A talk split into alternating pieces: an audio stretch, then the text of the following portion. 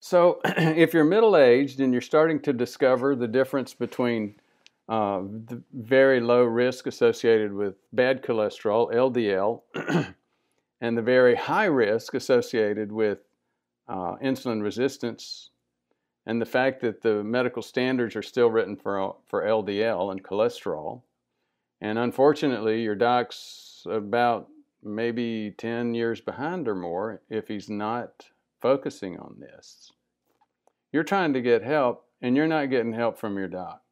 Um, don't beat up on your doc too much. I, I, again, I've been there, I've done that, I, I've lived that life, and it's not easy being a doc. There are a few things that get in the way. Maybe the top two things that keep your doc from helping you are number one, insurance, and number two, medical records. So, I'm going, for those of you who want a bottom line, here's the thing.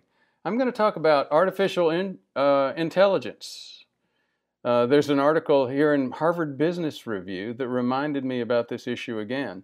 And I'll go into some details about artificial intelligence and helping your doc. So ask your doc if he's actually using any artificial intelligence at this point. See what kind of look you get. so, uh, Harvard Business Review, HBR, is saying uh, there are things that are starting to be done with artificial intelligence to um, improve medical records. Before we talk about that, let me go back and just make a couple of comments about those two things that keep your doctor from helping you. You remember we talked about uh, insulin resistance and your doc not being aware. There's a couple of reasons why. Again, insurance and, and health, um, electronic health records. Uh, with insurance, the insurance companies are basically set up to pay for docs to do the standards of medicine. Standards are a good thing, but uh, remember, look at the research. It typically takes about 20 years between the time that something is discovered and confirmed in science and added to the standard. And that's even in the digital age. It used to take over 100 years, 200 years. So there's still a massive delay between stuff getting into the science, getting proven, and getting into the standards. Most recently, you saw that with um, antibiotic treatment for ulcer disease. It took, again, well over 20 years for that to happen. Now, so that's what insurance companies do. They slow the doc down to that least common denominator, standards of care. Number two, and I'm not saying standards are bad. Gosh, you know, we've the problem we've had in the past was the doctors weren't even keeping up with the standards. Now we need better ways of speeding our standards up to keep up with the science. And what you see on this channel is much more of the science edge, not the standards of medicine edge. but we talked about another thing getting in the way, keeping your doc from spending time with you, finding out what's going on with you, helping you deal with, uh, with, your, um, with your problems. Uh, again, medical records. And it's interesting that some of the most important information and, and important tools in something like medicine come from outside. Artificial intelligence, again, will be one of them. Now, for those of you who want to get a little bit more into detail on it, we'll, we'll do that. The reason I showed you this, uh, this app, K Health, I'm working with a group that's applying artificial intelligence in multiple areas uh, which we'll talk about in this HBR article. And I hope to uh, open, I have plans to open my own practice again, uh, seeing new patients using this artificial intelligence. Um, so let's go back to the HBR article. Using AI, artificial intelligence, to improve electronic health records. Now, first of all, why are health records such a problem? I remember I've gotten bloody noses in many corporate battles because I came on with companies like um, Premise, uh, the predecessors, uh, CHD Meridian, and they were so proud of what they'd done with their medical records. My perspective was, yeah, you've got a medical director, a medical record, and here's the thing. It's incrementally better, but they are all bad. after a couple of years of getting my nose bloodied uh, in these corporate battles, I finally had uh, Stuart, my friend and, and CEO, saying the same, saying the same thing. That tough message that medical records are a pick your poison.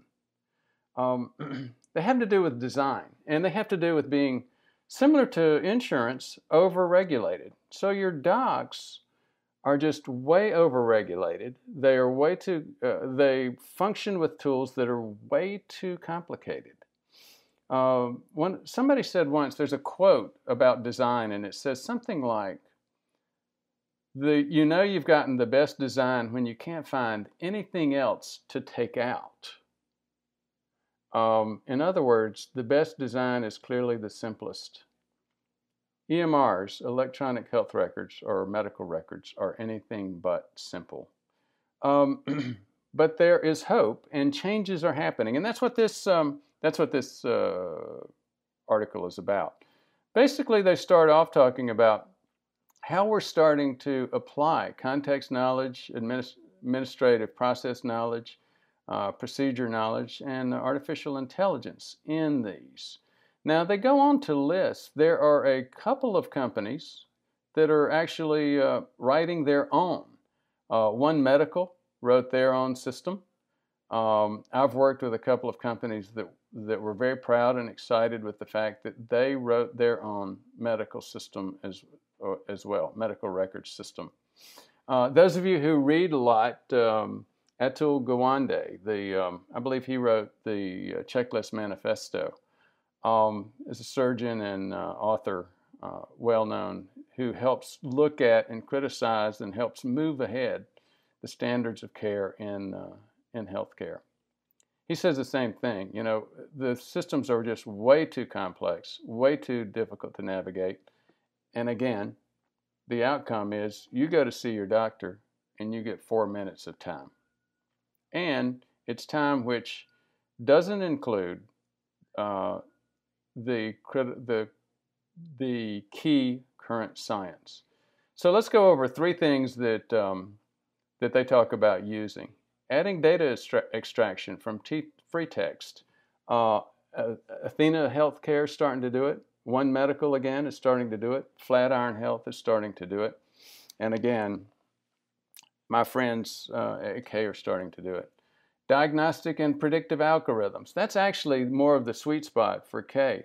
Uh, they're using uh, diagnostic and predictive algorithms, but again, based on um, not so much what some expert doc said in the past, but what the machine is learning on a regular basis with current um, experience with tens of thousands of docs and millions of patients. So again, it's that I did a, a video recently comparing this to um, to what you see with um,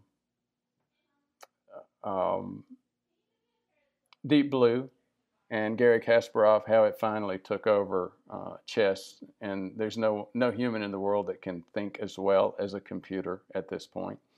Um, another thing that they're talking about is adding clinical documentation and data entry and then again, clinical uh, decision support. They mention IBM Watson. You, if you fly very much, you see a lot of uh, ads around the airports for IBM Watson. Watson is a, uh, they're basically starting to apply that artificial intelligence, that um, deep blue uh, concept to many, many areas of uh, industry, and they need to start applying it to, uh, to medicine. That's what you're hearing here in this article. Firms like Epic, Cerner, Allscripts, Athena, all are looking, they're the usual suspects um, in terms of uh, electronic health records. They're all starting to head this way. And as I said, I'll be going there too. And uh, I hope it, um, hope it will allow me to uh, expand my impact, uh, expand access to uh, state-of-the-art prevention for you and for others. So thank you with uh, uh, with your patience as we go through the changes that we're going through in medicine, and thank you for your interest if you've made it this far in the video.